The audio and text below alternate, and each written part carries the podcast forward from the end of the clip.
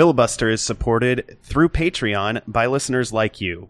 Check us out at patreon.com slash filibuster. We also get support from the Ehrlich Law Office, discrimination, wage, and litigation solutions for the District of Columbia and Northern Virginia.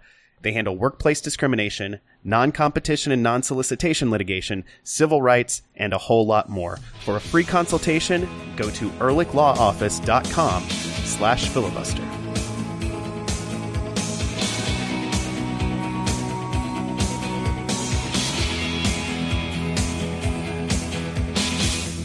We're recording this on uh, Martin Luther King Jr. Day, um, and you might have spent some time online today seeing various uh, brands and other people uh, put their foot in in their mouth, or so to speak.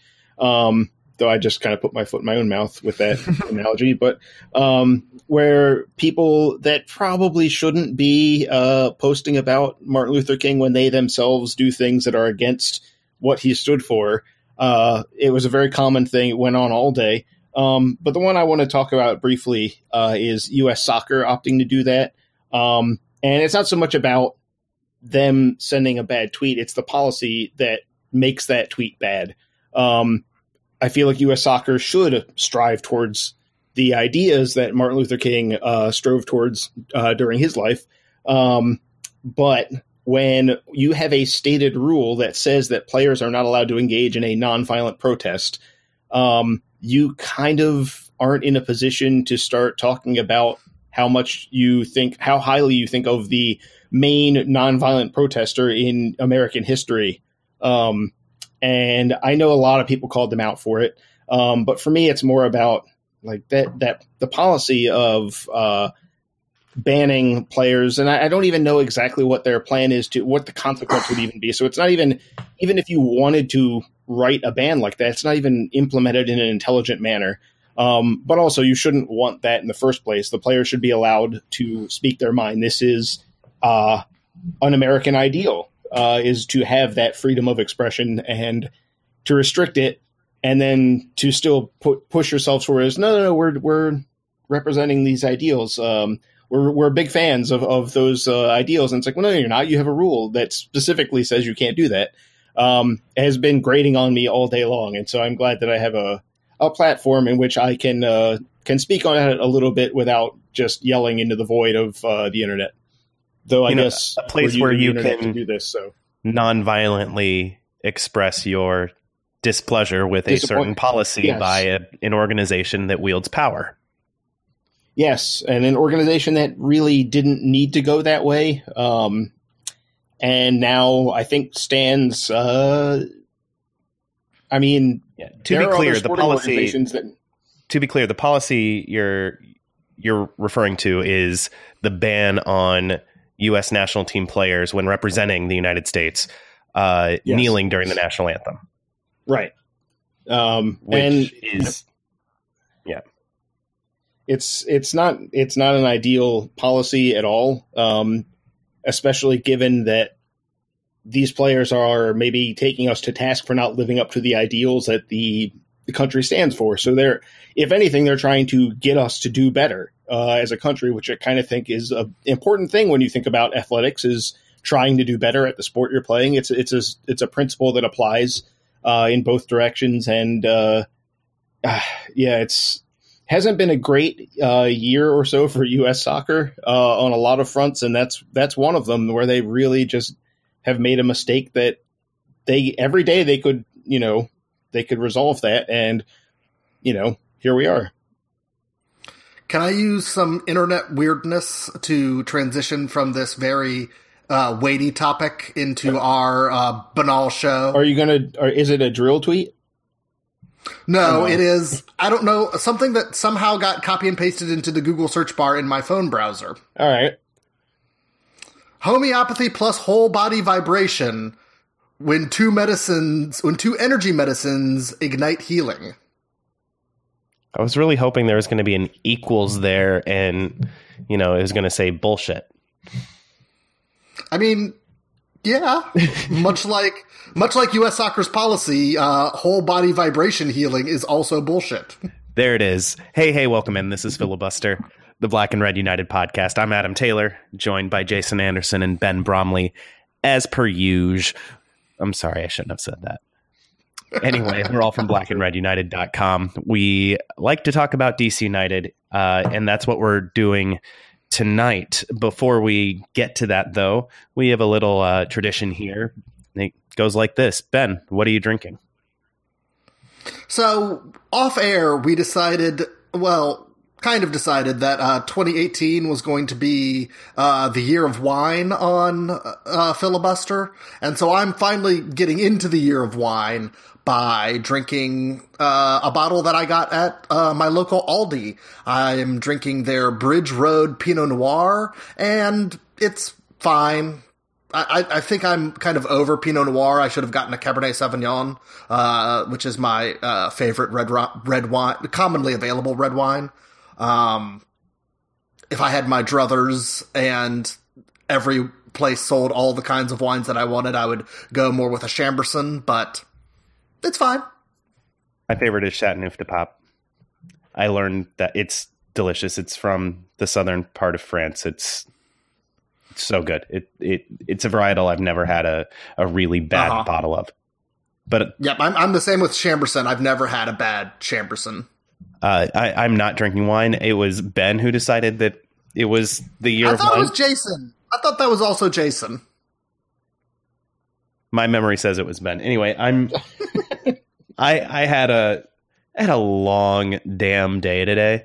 Um, had a long damn weekend. I'm not gonna lie, and I'm uh, capping it off with some uh, Rock Creek rye, just neat, uh, from One Eight Distilling here in DC. It's it's a good rye. It is very spicy and uh, w- what I need to get through this show. Um, all right, Especially need is a strong drugs. word. Need is a strong word. I don't need it. It it is helping me relax to get through this show because I'm wound pretty tight at the moment. Jason, save me from myself. What are you drinking? Uh, I will. I, before I, I say what I'm drinking, I would just like to note that the the wine that I want the most in this world is Cisco uh, fortified wine. It is a flavor called Red, and if you find it, please contact me immediately because apparently it makes you like almost hallucinate from the amount of red number five that's in it, and it's a fortified wine and it's cheap because it's Does trash. it also have caffeine in it? No, it's not Buckfast. Um, Buckfast is a, its own genre. This is more of a bum wine than a uh, a, a Buckfast. Oh, so this is like Mad Dog or uh, yes, Boone's, a, Boone's, Farm. This is a competitor with Mad Dog. Um, Boone's Farm is a little too classy for Cisco. No, no, no, no wait, wait, nobody wait, has ever said no. that word. Boone's Farm is what words. freshmen I, drank in the dorms. You guys are talking to me like I don't know what people drink when they want to be stupid and trashed, and I'm telling you that Boone's Farm is a step above Cisco Red. So, if you find Cisco Red, please let me know uh, where to find it. In the meantime, uh, I have a more civilized uh, beverage. I have. Um, I went over to Gordon Biersch with my growler and got a uh, growler full of their winter bock, and I am drinking that, and it's uh, pretty good. All right, we got kind of a uh, a sparse agenda today because uh, nothing is happening since our last show.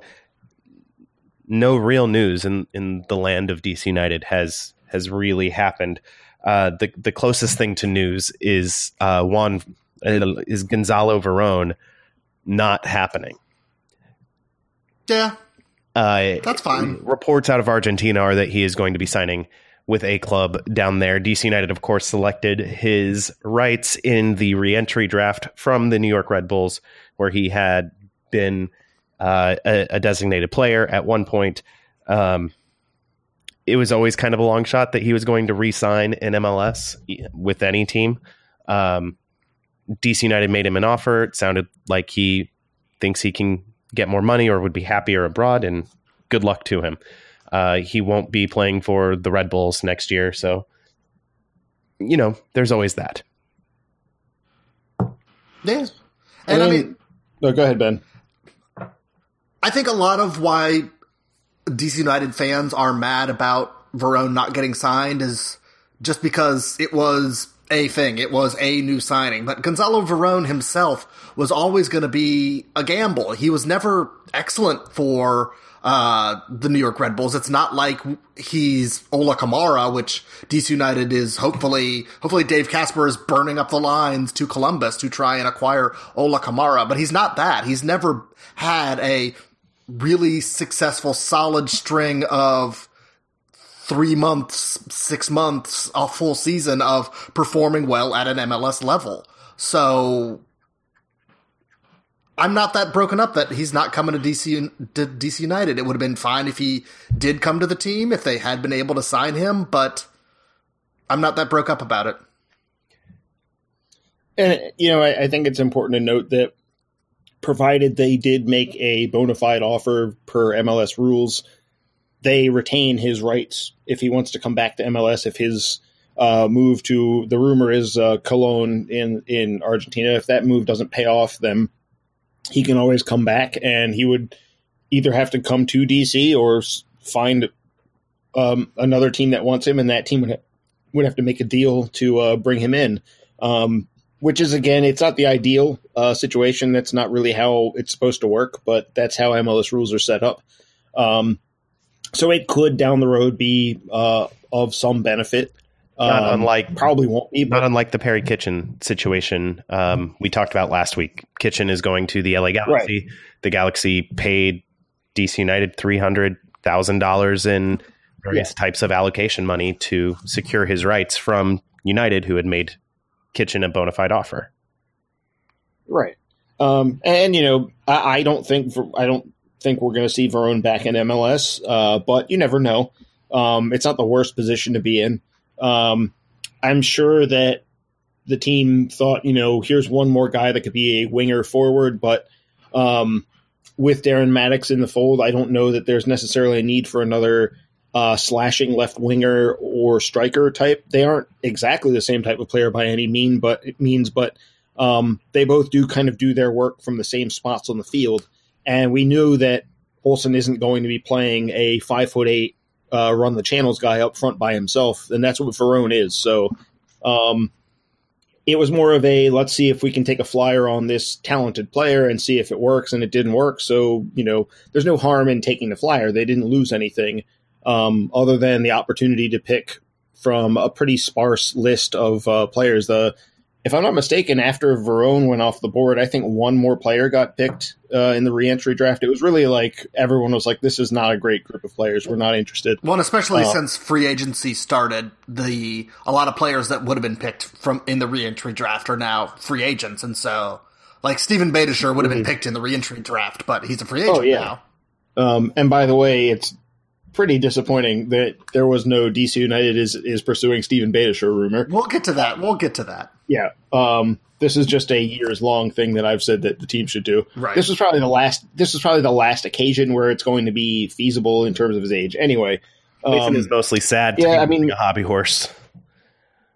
Yeah, pretty much. Um, but like once once United signed uh, David Ousted, that was the end of any chance they were going to have Veron because Ousted made it minus two in international spots, and we know that the reporting is that they've got green cards coming, but they've probably got two, which means they'll have just enough to get under the uh, the limit. So there would have been no room for Veron anyway. So, um, you know, you take a flyer and it, they don't pan out, but you didn't lose anything, so it's not that big of a deal.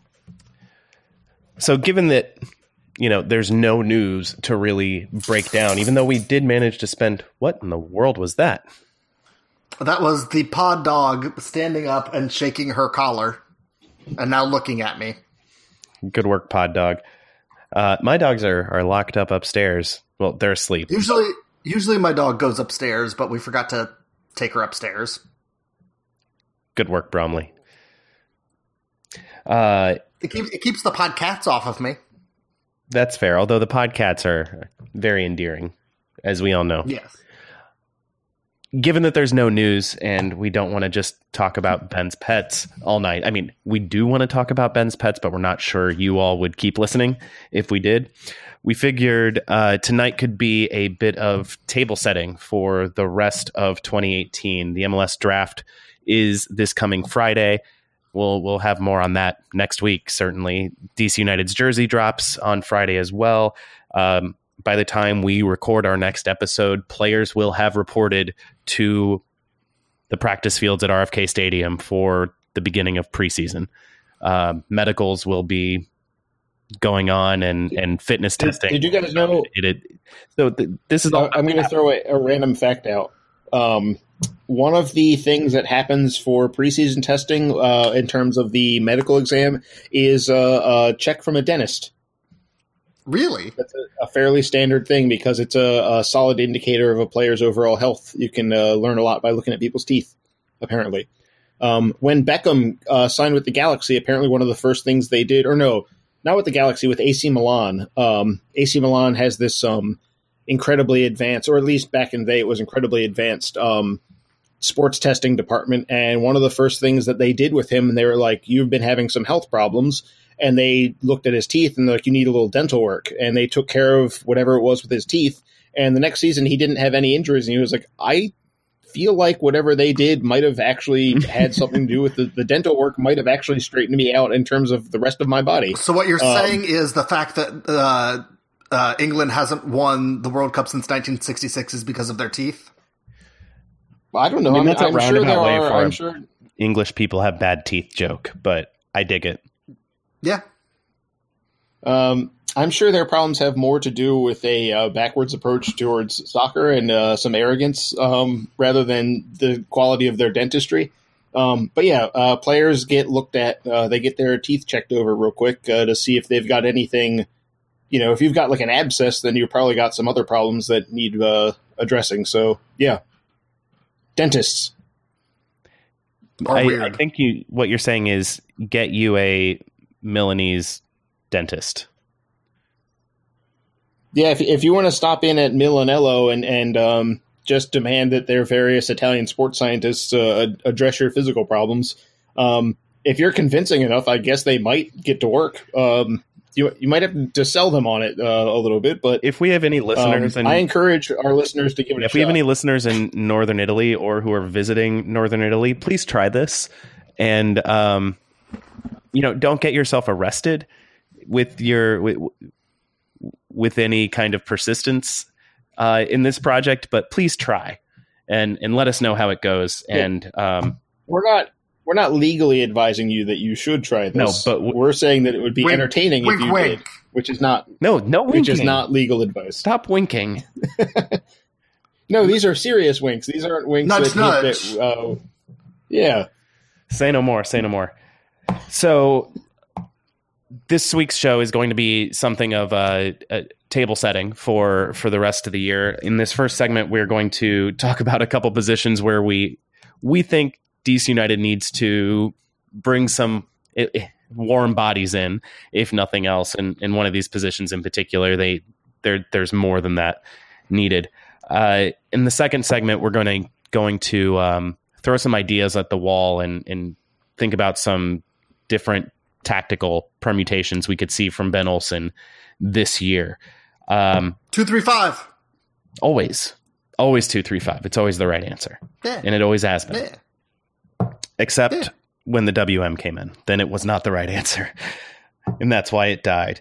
Uh, let Let's take that the Gonzalo Veron non-news and and look at the striker position because that is at the front of most DC United fans' minds at the moment. I I at least it's at the front of my mind, and I assume it's at the front of many of theirs based on some of the comments we've seen on blackandredunited.com and and on DC United Twitter. Uh, we all know DC United was bad at scoring goals in 2017. Um, and that's a bit of an understatement, too. Patrick Mullins. The worst. Yeah, literally the worst. Patrick Mullins wa- was injured had, several times throughout the year. Uh, scored five goals. Four of those came in one game, and what a game it was for him. Uh, but one of the reasons Gonzalo Veron, some fans kind of pinned their hopes on on his signing, even though he's not the big name uh, acquisition anybody really wanted, is is that this team needs a striker, and they need a striker who can score goals and potentially compete in the Golden Boot race. And that's why last week we spent uh, more time than I think I had planned because it got a it, it got some visceral reactions out of all three of us. But Ola Kamara would be a great addition to this team and is worth whatever, uh, you know, it, worth parting with some significant assets to get. I think we all agree on that. Whether DC United's front office agrees on with that is another story. But striker is a position where the team needs some help, even if Patrick Mullins goes back to that end of 2016 form and Darren Mattocks proves to be a a good spot starter and substitute.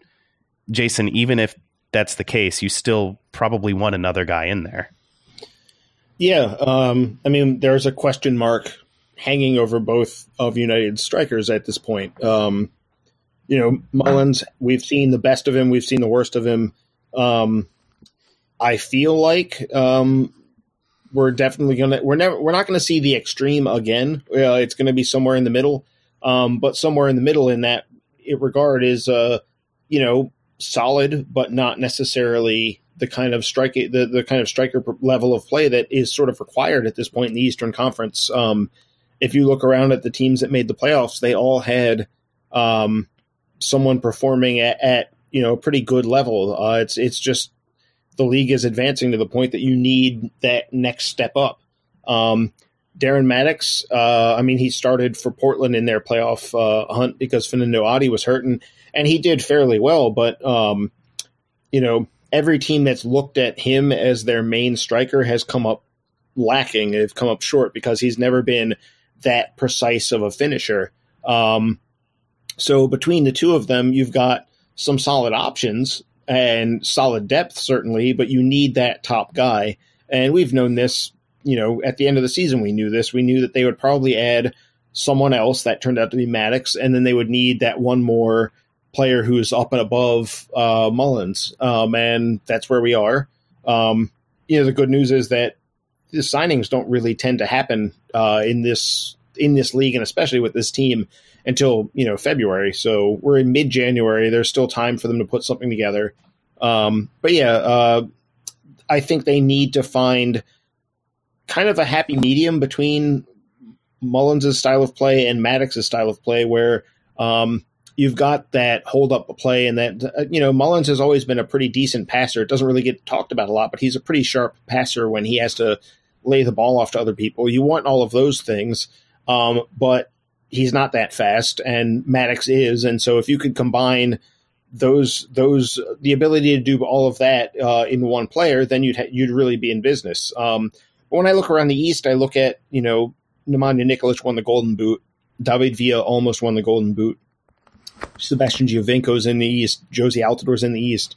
Bradley Wright Phillips has a long track record of scoring 15 something goals. Ola Kamara has two straight 15 goal seasons.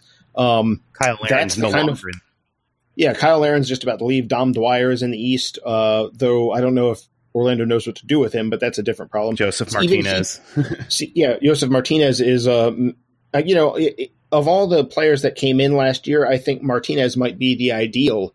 Um, if you take out his injuries, the ideal for what kind of player DC United needs to look at. Um, but uh, all those guys are in the East. Um, I even have to start thinking about the West. So um, that's the kind of goal scoring punch that you realistically you need at this point to compete in this conference because we're now in the good conference and um, it's not the best time to be trying to play catch up. Um, you have to catch up pretty quickly to get there. So um, they've got to find. I mean, I we haven't even mentioned CJ Sapong, for example, who is also one the only useful player of the Philadelphia. Him and him and Medunjanin and uh, and Andre Blake. It's the three of them and just a bunch of dudes.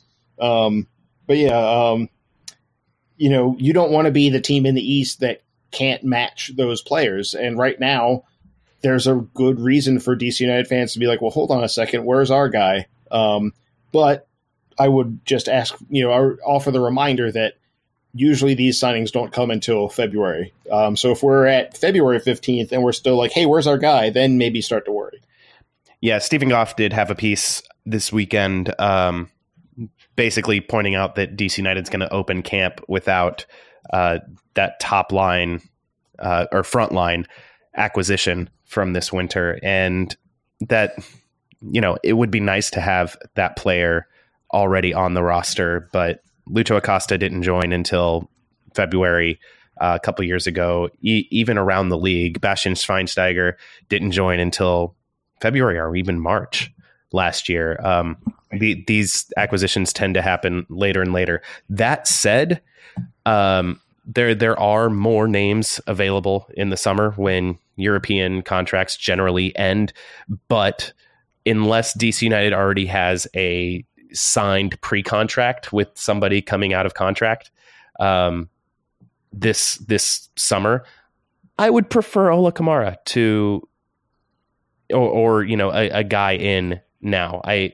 it like Jason said, these acquisitions don't tend to happen until after preseason has begun. But if DC United is looking at waiting until the summer, I'm I'm certainly going to be disappointed. Rubio Rubin is apparently in No. discussions with MLS. No, I don't really want him either. I need, I want someone more proven. I want someone who can score goals to play forward.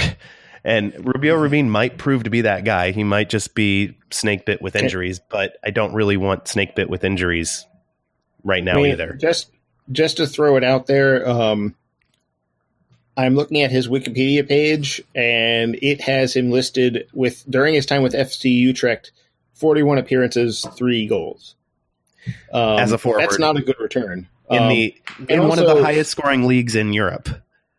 Um, I'm sure a lot of those were just substitute appearances, but still, it's not a great look. Um, also, he's five nine, um, so he's not really the ideal center forward for a DC United uh, that tends to play the ball in the air maybe more than we would like. But that you know, at the same time, you've got to build your team to the reality of of how you play. And one thing you don't do is say like, all right, let's get a short guy and play him alone up front and see what happens. Because if you guys remember last year around this time we uh, were talking about a five foot nine forward signed, and his name was Jose Ortiz, and now he's not on the team anymore.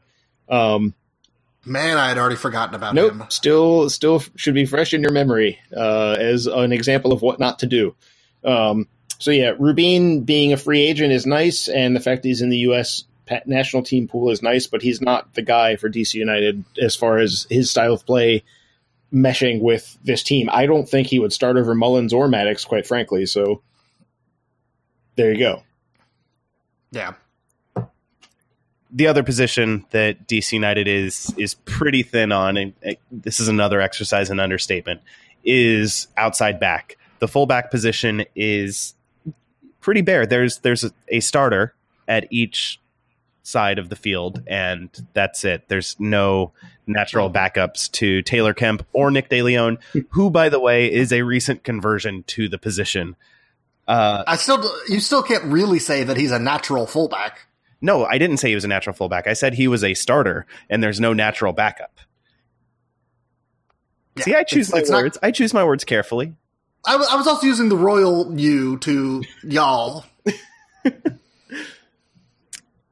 I choose not to listen carefully.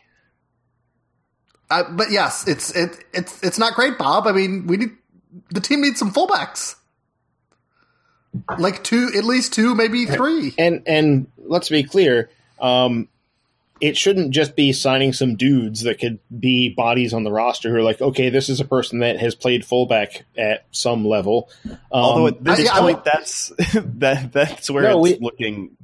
it looks like that's where it's going. That would be a pretty bad outcome because last year, don't forget, the defense was just as bad as the attack, and this team needs I wanna- to improve the defense. And so the fullbacks, at the very least, need to be like if DeLeon and Kemp aren't having Kemp aren't having to seriously compete with somebody, then that's a letdown.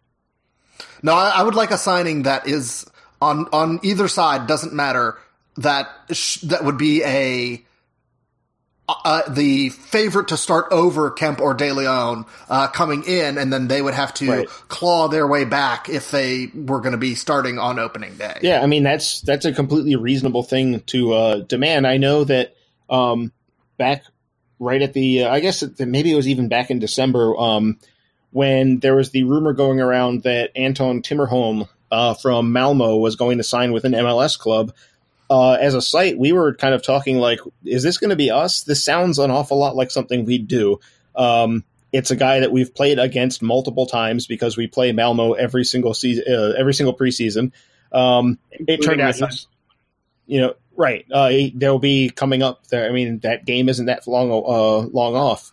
Um, but yeah, uh, he would have been a really good signing. He's someone that had, he was the best defender in Sweden's top flight. He's got, I think, seven caps, and they're not old caps that he got when he was like just breaking through. Um, but he's going to NYCFC. But yeah, um, Ben's completely right that at least one of the fullback positions needs to be upgraded, if not both. Um, and yeah. I'm, if anything, I'm I'm as worried about that as I am about signing a big striker because there is a chance that Mullins regains his old form, and and at that point, then I'm not really that worried about striker. Um, but you can't do anything about having literally no fullback. You, we have one natural fullback and one utility guy who has settled in as a right back uh, for the foreseeable future, and that is really it. After that, we're on center backs filling center. in, uh, or like weird experiments. Like I know I wrote on the site about the prospect of trying Chris Durkin there, and it was mostly based on um, what happened with Perry Kitchen, where it was like, we know you're not a right back, but we got to get you on the field somehow. Um, but that's right. The, the situation is so dire. There are commenters on Black and Red United suggesting Ian Harkes, who I right. think hasn't no. played anything but central midfield since he was three months old, that, that he be run out at right back just to see what happens. Like that's how dire the situation is right. at fullback right now. There's no reason for Ian Harkes to play fullback, right. but people are throwing ideas at the wall right now.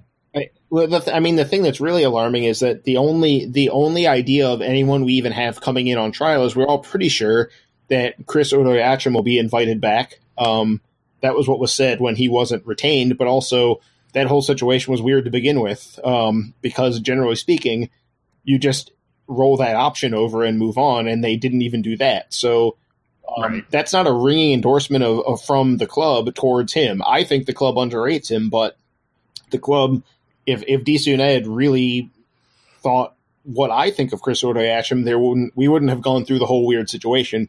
There would be at least two possible right backs on the roster already. Um, but yeah, if that's the whole scene, if it's okay, we've got Kemp and DeLeon, and we've got Odoi-Atrem trying to win himself a contract, and that's it. That's I mean, I guarantee that's not it. I'm sure they've got other people coming in, but you do start to wonder about um, the ability to put all that together. Um, because I also don't think, uh, going back to last week's show, I don't think they're going to end up with a fullback from the draft because one, there there aren't that many this year. Last year there were a bunch of right backs. This year there aren't really that many. And the other thing is, if you're picking third, you're not taking one of those guys. Um, so to get into a position where taking a fullback makes some sense would involve a series of deals that is impossible to predict. So um, something's gotta something's gotta give, and also, you know, we've already mentioned the international spot uh, conundrum, so it's not going to be most likely it's not going to be uh, an international fullback coming in. But then when you look at the domestic fullbacks available, it's slim pickings. So they have to do something, and they don't have a lot of options. Yeah, I mean, something's got to happen now, or something's got to give. I mean, we, we're we're into the we're in we're close enough where it looks more like United will have to trade within MLS to get a fullback that's already on a roster somewhere else, someone that's already a known quantity. Um, rather, as long as we're as long as we're rating Columbus, can we get Harrison Afful? That I would be I, as long as I mean he might he might be another international. I don't know if he got a green card or not. Right. Yeah. Um, yeah, yeah. But yeah, um, a player like Harrison Afful would be great. Um, but uh, you know there are other guys. You know, it, it occurred to me that United might be interested in rehabbing uh, Keegan Rosenberry, who was brilliant in 2016 and then couldn't get on the field for last year's Union. Uh, and it was for good reason. It wasn't like he, you know, got drunk and showed up to practice hungover. It was because he was playing soccer badly for a long time. Um, but you know, we've we're already talking about trying to get a bounce back season out of Mullins. I don't think we're going to get a bounce back season out of Mullins and then also acquire a player that has been basically at the ceiling and at the floor of MLS at his position in in a two year span somehow. I don't understand that one at all. Um, yeah, like fullbacks are kind of in short supply around the league. Um, it's not great to be in that scenario where like we really need fullbacks and everyone else is like, yeah, so do we. Um, that's not a comfortable situation. It's not a market you want to be competing in necessarily right now. Uh, but here we are, and we'll see what happens because, like we said, preseason starts next week. Players report to camp next week before the, before our next episode. In fact, uh, I don't know how much info we'll have about preseason outside of what we learn at the draft, but it'll it'll be happening, and in two weeks we'll have even more information. So things start happening very quickly, um, starting next week. So we're going to take advantage of this week's slowness after the break to throw some tactical ideas against the wall and you know see what sticks. So stick around. This is filibuster.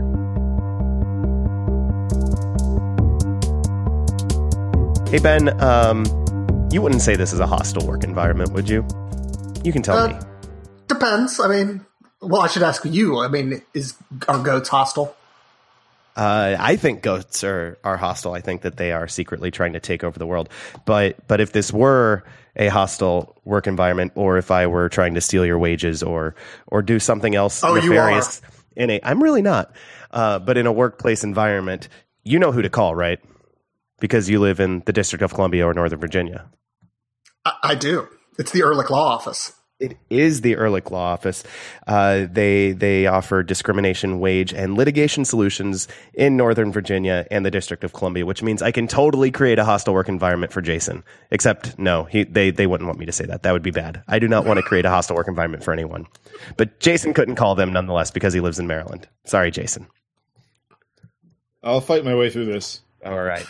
Uh, they handle workplace discrimination, wage theft, uh, non compete clauses, and uh, non solicitation litigation. They handle civil rights and government takings and disability and education law. They handle a lot of things. And if you are interested in a free consultation, head to ehrlichlawoffice.com slash filibuster.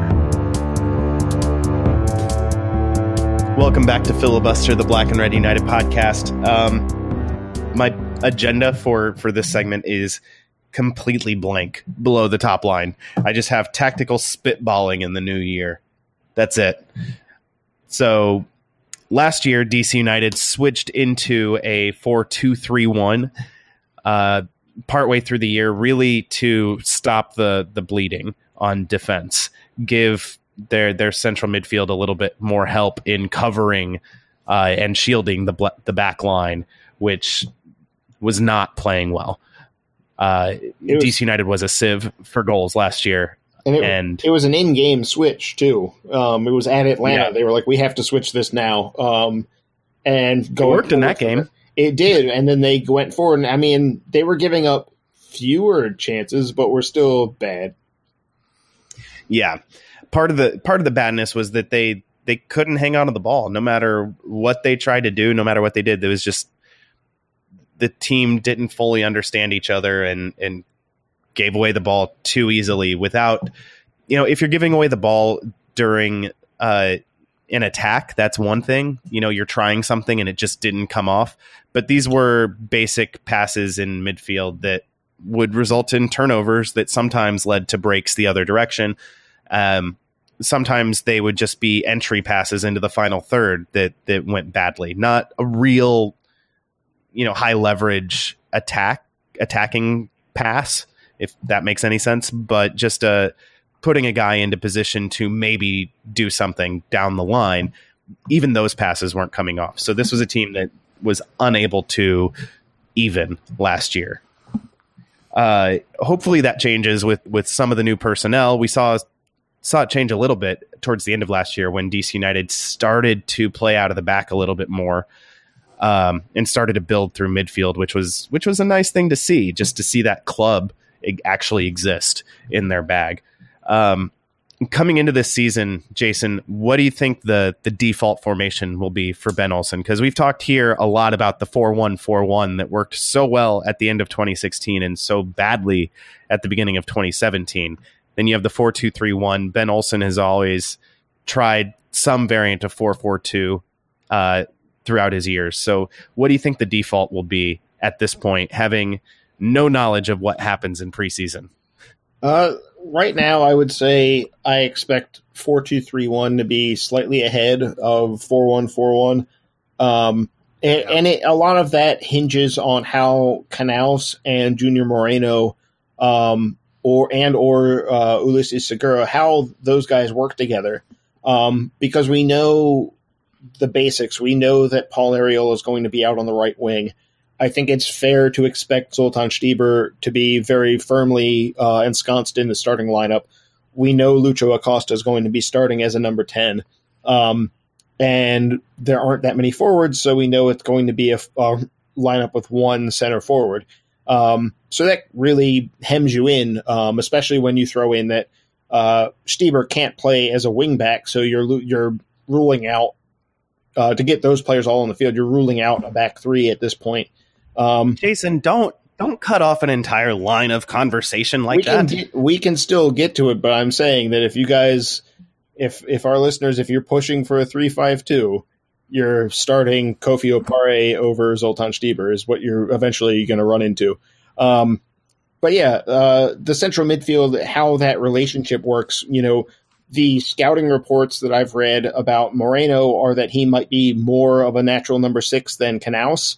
Um, and so then it becomes, you know, is Canouse uh, cut out to be an eight in a four two three one, or is he more comfortable playing maybe a little further forward, um, where he'd be more his starting position would be alongside Lucho? Um, that's uh, an open question. It's also a question of um, Segura can play four different midfield positions. Where is he going to actually slot in? Um, I was surprised when Dave Kasper said they were thinking of him first as more what sounded much more like a number eight than anything else. I was surprised by that because I thought of the four that he can play, that was his last. That was last on the list.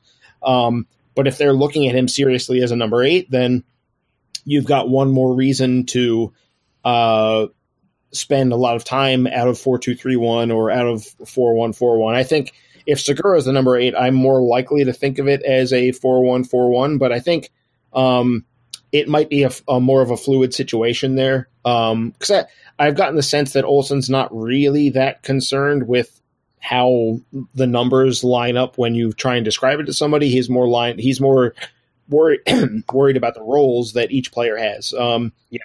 But you know, a lot of that is going to come down to you know that first week or so, how the players start to build their relationships and what they look like uh, is best uh, as a group. Um, you know, we don't know. For all we know, you know, the bad case scenario would be something like Canouse can only play as a six, and Moreno can only play as a six, and Segura can't play as an eight. Um, and then all of a sudden, you've got, um, I mean, you basically, I mean, good. The good news is they're very deep there, um, but you've still then got to repair uh, the situation we discovered last season, which is where Ian Harkes is a very talented player, but the team struggled to keep goals off the board when he was on the field.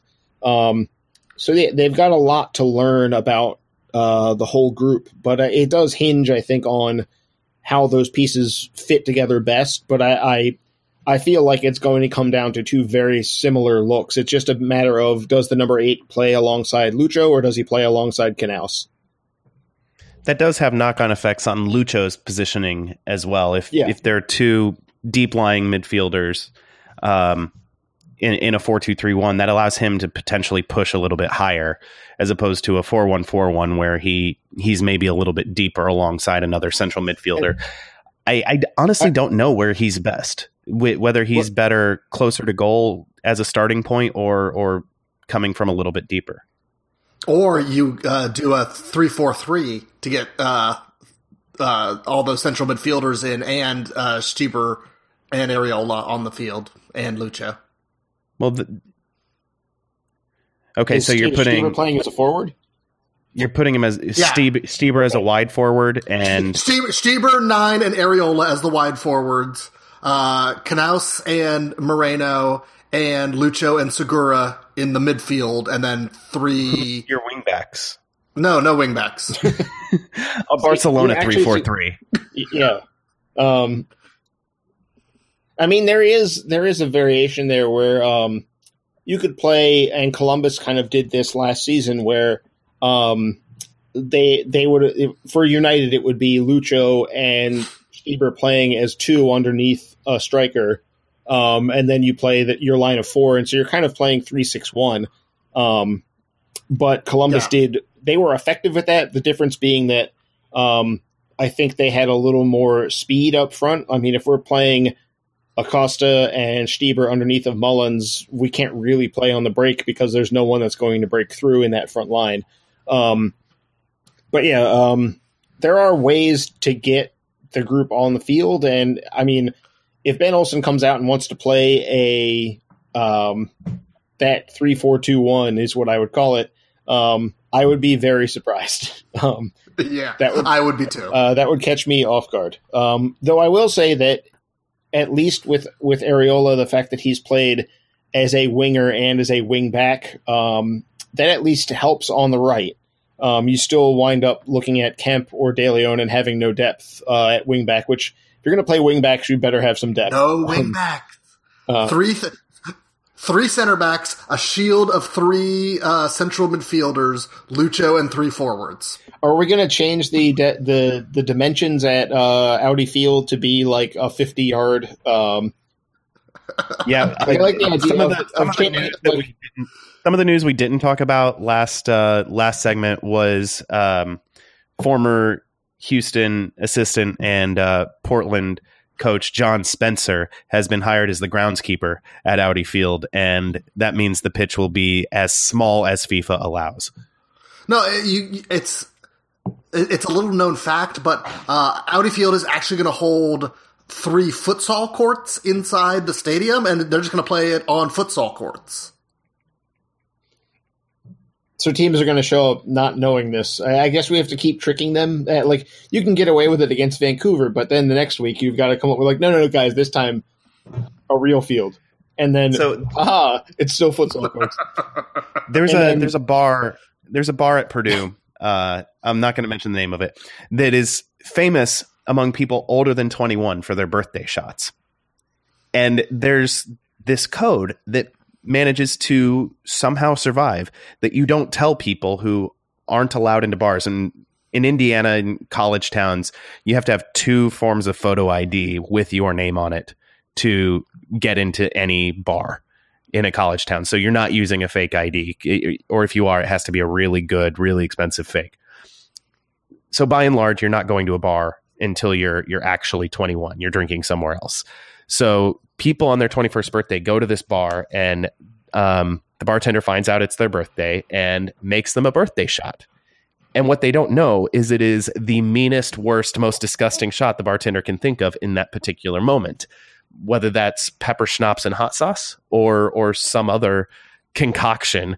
Uh, it, it's a birthday shot at this bar is well known rite of passage, and somehow nobody under 21 or very few people under 21 actually know about this. We need to figure out how to do the same thing with the futsal courts that this bar does.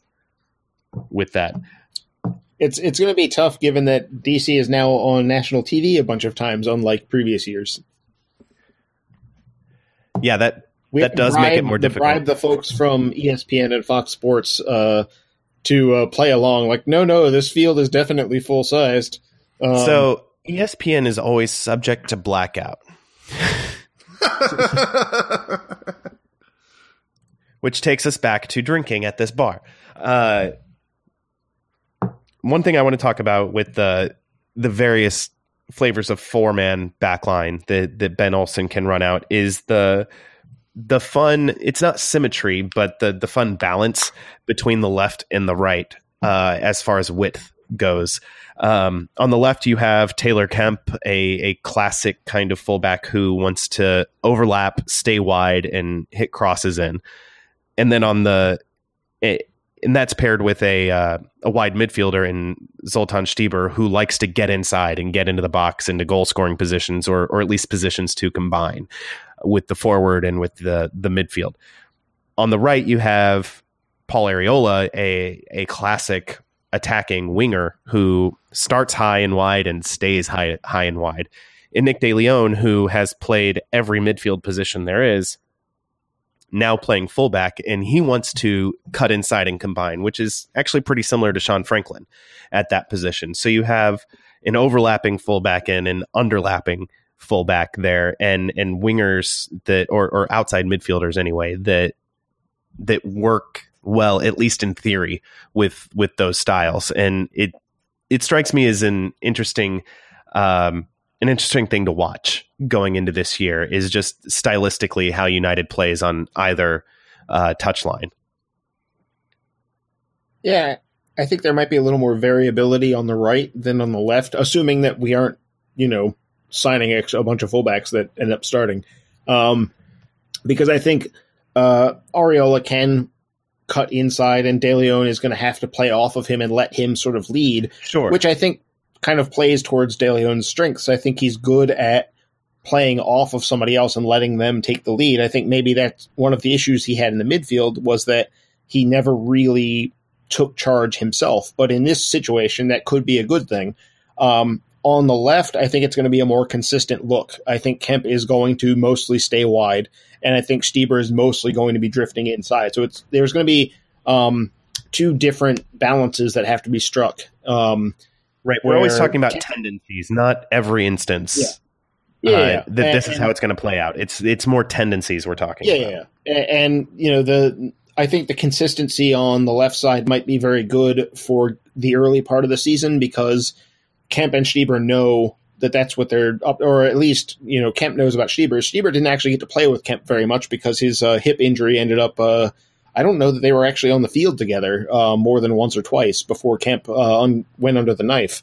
Um, but there's still plenty of tape uh, that they've got available to each other that where they can look at each other and say, okay, um, I'm starting to pick up on what you're about and how you like to go about your business. So um, the fact that it's more of a straightforward um, and consistent way uh, approach on that side is good.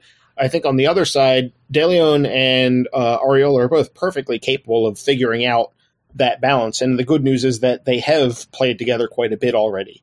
Um, so they've had they've got those reps. So they, I think they've got a higher degree of difficulty in what they're trying to do on the right side. But I also think they're ahead of the curve because they've got you know almost I think it was 11 games. De Leon played a lot on the left during that time, but we're looking at least a handful of games and a few months of practice where they were working on these things uh, on the same side of the field. So I, I expect them to be able to, to put it together um, to a decent degree, and and I would expect also that. Um, when United looks at fullbacks, that might be something they're looking at is um, that you know finding somebody who is sort of similar to De Leon rather than finding a pure old school stand on the touch line and run up and down and that's it kind of right fullback. Um, so we'll we'll see. I mean, they are kind of as we already said, they're running so close to the season that it might just be let's find a good fullback and that's that, um, and we'll just have to make it work rather than finding the exact perfect fit. What else do you guys want to throw at the wall tonight, Ben? What's something that that you're paying attention to tactically for DC United as the season gets going? Um, other than a three man back line, no wing back formation. I mean, obviously, uh, no, I obviously don't think that's actually going to happen. Uh, I mean, we've mentioned it a little bit, but I really want to see. I, I think it all comes down to the central midfield and how Ben Olsen decides to uh, arrange that central midfield, and everything else will echo out from there. And even digging down a little further, where he decides to put Lucho Acosta. Um, I think a four-three-three style could be very successful with this group. I mean, it's not that different from uh, a four-two-three-one or a four-one-four-one, but I think with the uh, strength that they have in midfield going into this season, uh, giving Paul Arriola and Zoltan Stieber as little defensive responsibilities as possible and putting that on Canouse and Moreno, for example, uh, would help free up the attack even more uh, than last year and hopefully lead to some goals. So just the alignment of the central midfield is going to be where I'm keying in throughout this uh, preseason one thing that, that comes to mind is the the role that this massive road trip, um, interrupted by two quote home games. United is going to play what is it 12 of their first 14 on the road before they they can move down to Buzzard Point.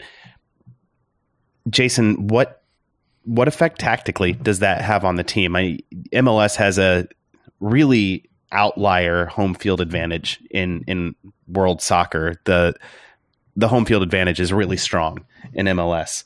Um, so with DC United fighting against that so many times in the first half of the season, do you think that they're the team is going to come out, you know, one way at the beginning of the season and then try to evolve as the season progresses and they actually get some home games? Or I, I guess just what are your thoughts on the role that this road trip is going to have?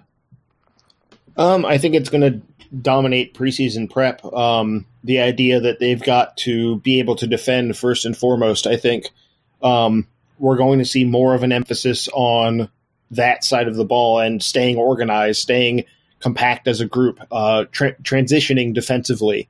Um, I think it's no accident that they went out and signed uh, another center back who's known for being good in the air. Um, Brillant was NYCFC's leader in all of those uh, metrics last year. Um, and the idea is going to be like we're going to have to sit deep a lot during the early part of the season, which means getting compact and forcing other teams to hit crosses and then having to defend those crosses. Um, last year, DC wasn't very good defending inside their own box. They're going to have to be much better at that.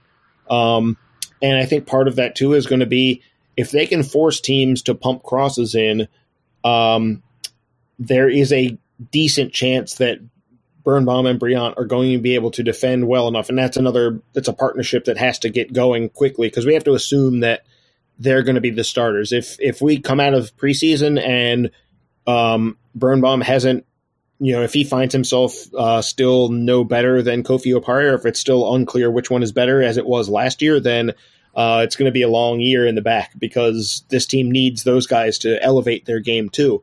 Um, and we know which player has the higher ceiling. Um, but yeah, I think there's going to be a big emphasis on forcing teams to play into the teeth of that defense and um, relying on the fact that they're going to be able to win those aerial battles more often than not by a by a comfortable margin. They should be able to, um, and uh, yeah, I, I, think it's going to be a more defend and counter approach than um, maybe we saw last year, um, and less of a front foot approach than we saw at the back half of 2016.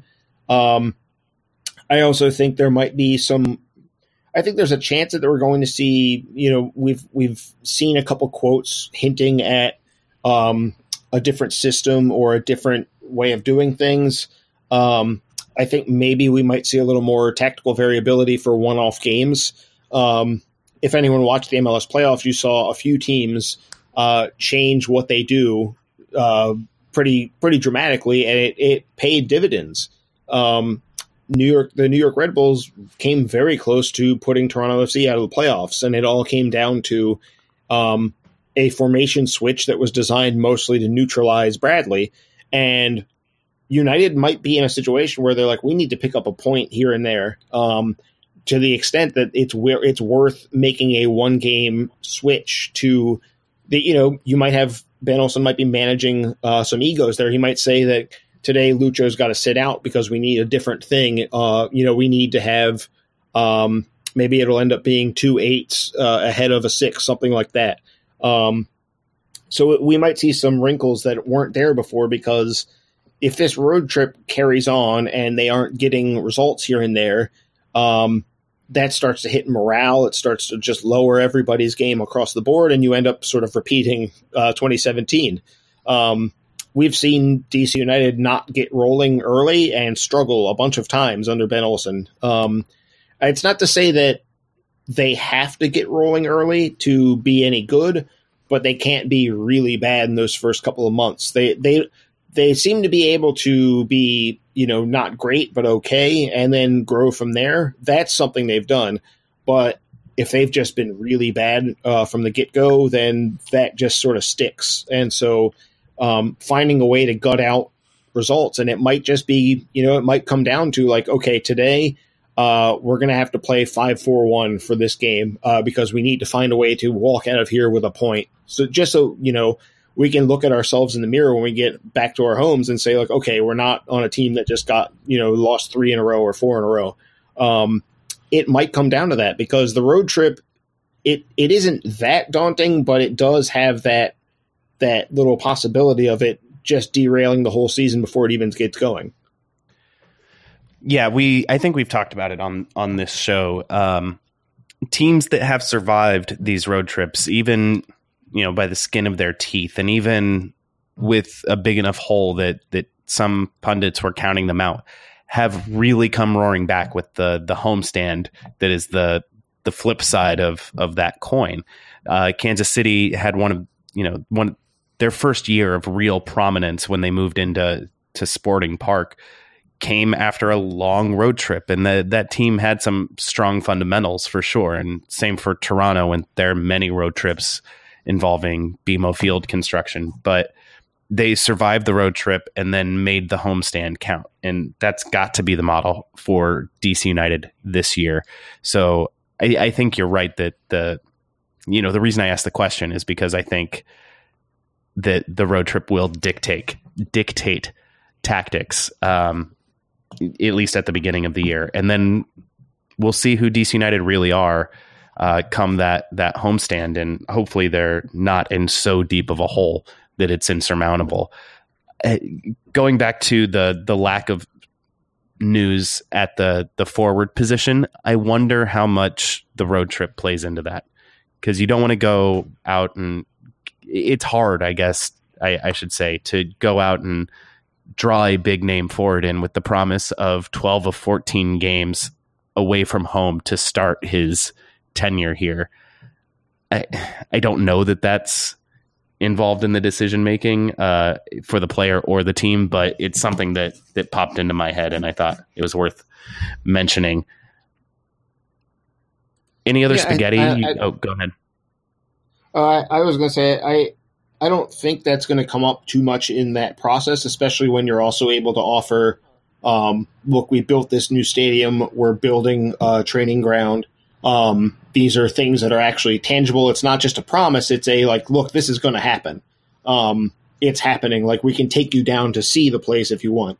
Um, those those things I think are going to be a bigger factor than the schedule for one year. Um, I I feel like if there were a player that DC United was interested in, and that was the schedule was enough to put them off, then I would be a little put off of that player, um, because that's kind of an indicator like maybe you're yeah, not fair. as committed as I'd like to as I'd like to see. Um, I guess the other thing that I would bring up is, um, you know, since people have talked about, you know, I, I sort of brought up the three five two and, and cut it off, but um, it is going to come up a lot this year, I think, because TFC has now succeeded quite a bit playing out of that formation. Um, and this is sort of uh, cyclical. We've had our several years of um, uh, 4-2-3-1 being the dominant formation. 4-3-3 has become a lot more popular. Um, and so you start to anticipate um, the formations have kind of reached that end game where it's now just cycles back and forth rather than uh, anything particularly new. I mean, the three four uh, two one that we talked about earlier isn't new. Um, it started really started coming into prominence in the early '90s, and then it went away, and now it's coming back again. Um, if DC wanted to play a three five two, um, I think one thing they would have to get around is the fact that Stieber can play wide left in the four two three one because he can drift inside, but he's not a wing back. Um, Could he play so that second forward? Wonder, well, that's what I'm thinking is like if he or Lucho became a second forward, and I, I know we talked a lot when Lucho arrived that he's not a second forward uh, because the United was playing four four two. Um, but that's what you that's kind of the issue you end up is maybe Stieber can do it um, instead of Lucho, and maybe there's positional flexibility between those two where they're sort of um, fungible in who's the forward in a given moment. Um, but that's the you know that's the kind of problem you have to tackle if you want to do it full time. However, as a one off um, or as an in game adjustment, I would like to see some evidence that um, United has that sort of card to play. Um, because I think last year we saw a lot of the 4 2 3 1 isn't working, and so the move is just to sub somebody in that plays the same position, or maybe to switch the wingers, and that's it. um, were to go from Mullins to Deshorn Brown and say like, okay, well, our target guy isn't working, so let's get someone that runs in behind and see what happens. Um, if only think- Deshorn Brown actually was good at running in behind. that was a, a different problem. Yeah. Um, but uh, yeah, it would be interesting to me to see United develop a more consistent and applicable uh, alternate plan. Uh, TFC, for example, played three five two for most of the year, but how did they win MLS Cup? They switched to a diamond, uh, and it ended up help- helping them dominate that game. Um, granted, they dominated Seattle playing three five two the year before, but still, Right. Um, well, Toronto's three five two. I think it's worth noting too is is different than the the three four one two you generally think Right. of with two defensive, more defensive midfielders, and then a, an out and out number ten behind two forwards. Uh, Toronto's midfield shape was much more like a, a four three three, the upside down triangle in midfield with Bradley behind two true right. central midfielders rather than a number ten.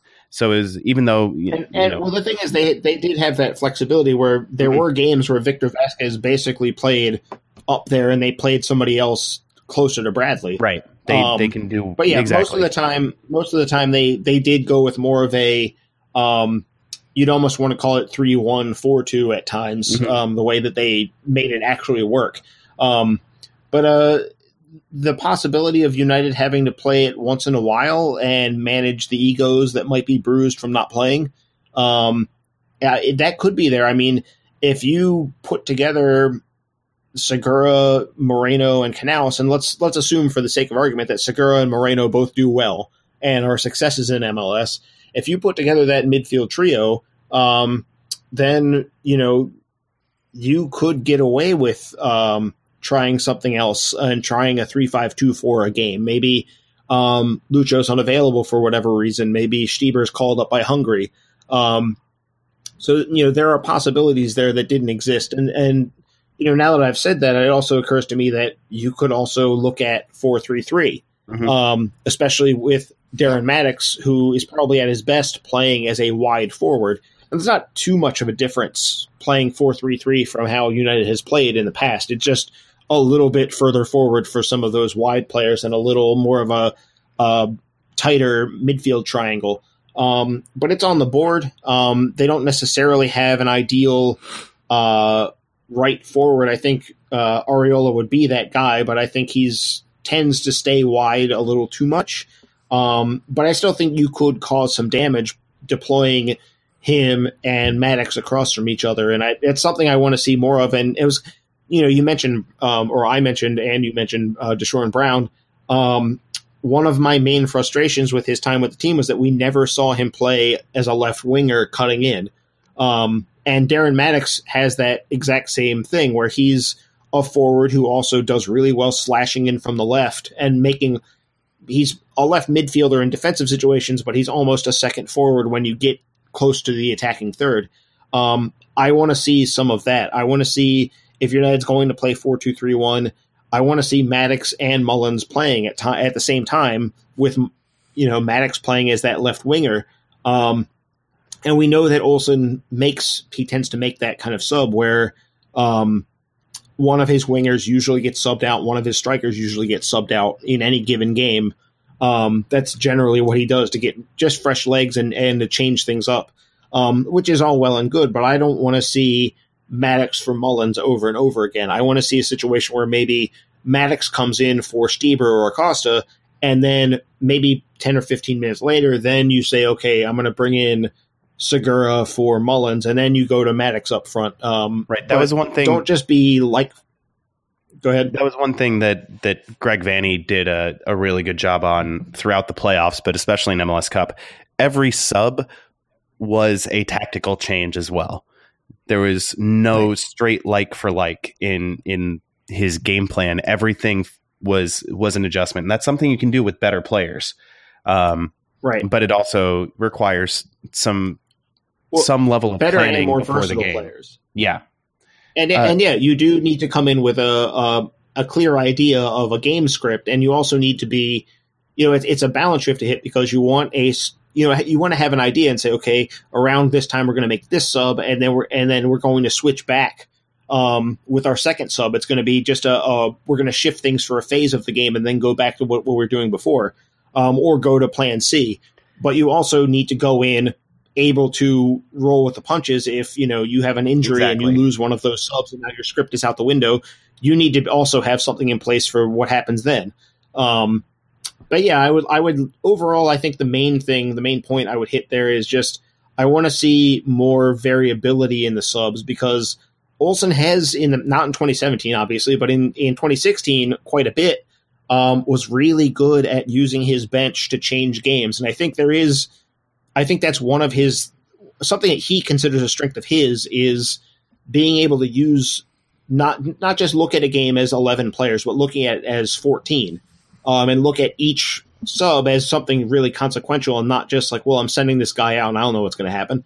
Um, and in 2016 we saw the fruits of that. I mean lamar neagle ended up leading the team in goals despite spending most of the season as a substitute. Um, there were a lot of game changing subs being played and, and some of it was just fresh legs, fast guy goes out there for someone that, that is tiring. But some of it too was like, let's play Neagle up front and have him run in behind rather than play out on the wing. Things, little things like that. Um, but I'd like to see him. I'd like to see Olsen get back to that and also grow from that point and start to make his subs be a little more, uh, you know, a little more consequential, a little more pieces moving around. Uh, just you know, something to give the team an advantage they don't have because they're going to have to find every little advantage they can to get you know they don't want to walk on the field against Vancouver Whitecaps on July 14th. They don't want to walk into that game with like 8 points and needing to run the table at home. Um, they need to walk into the field there where they're not dead last and and completely lost. Right, they need to have a pulse at that point in the year. Yeah. Um, so one, my scribbling while while you were talking, and I know you mentioned a, a three six one earlier in the show. Was that in the context of a three four two one? I don't remember. Yeah, yeah, it was it was basically the same the same idea as just uh have have those two Stibby and Lucho yeah. under under a striker because that yeah, yeah, that that seems like something that that could work. I know that some teams in the Bundesliga have experimented with that, and Christian Pulisic and Dortmund have have played with that, where he's Antonio Conte has has done that too. Yeah. Um. So it's it's out there. Right. There there's good good game tape available of how it's supposed to work. Yeah, and um, of all the three men backlines, that's the one that all of all the three back systems, that's the one that probably makes the most sense with United's roster. Um, sorry to to throw that curveball in slash callback. No, that's fine. But uh, um, that was something I, I, felt like deserved repeating if if it hadn't been right. before. Um, yeah, the, no, go ahead. Go ahead. No, I was. I was just going to say the, the, the main the main thing is um, it, it, the idea there is mostly that Stieber is going to be better than the forwards that are currently on the roster. So you'd end up playing three four two one rather than three four one two. Mm-hmm. Um, but if you go out and sign a designated player, uh, striker that is obviously starting, then maybe you get into like, well, you know, if Mullins is in really good form and the other guy isn't really, uh, it turns out to be a really good signing, then maybe it is uh, going back to the three four uh, one two that we saw, we last saw in these parts when Tom Soehn was around.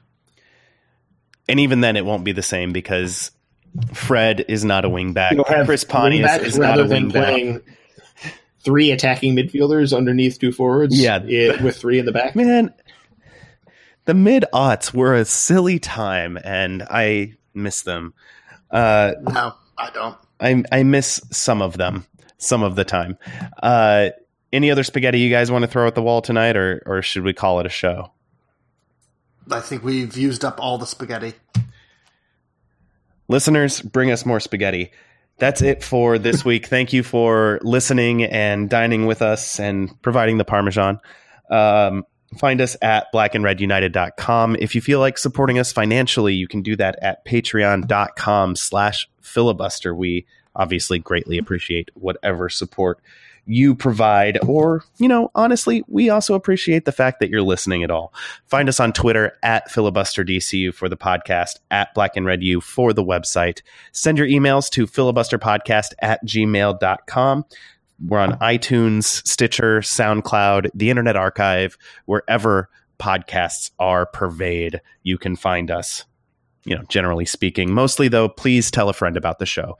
Uh, with the season getting underway, that's how most people find out about us, I think. So, uh, you know, you can do the rating and reviews thing. Um, I, I'm realistic enough to understand our niche in the podcasting world, we're probably not going to make the top page at iTunes. If if you guys can hack the system and make it happen, awesome. I'll love you for it.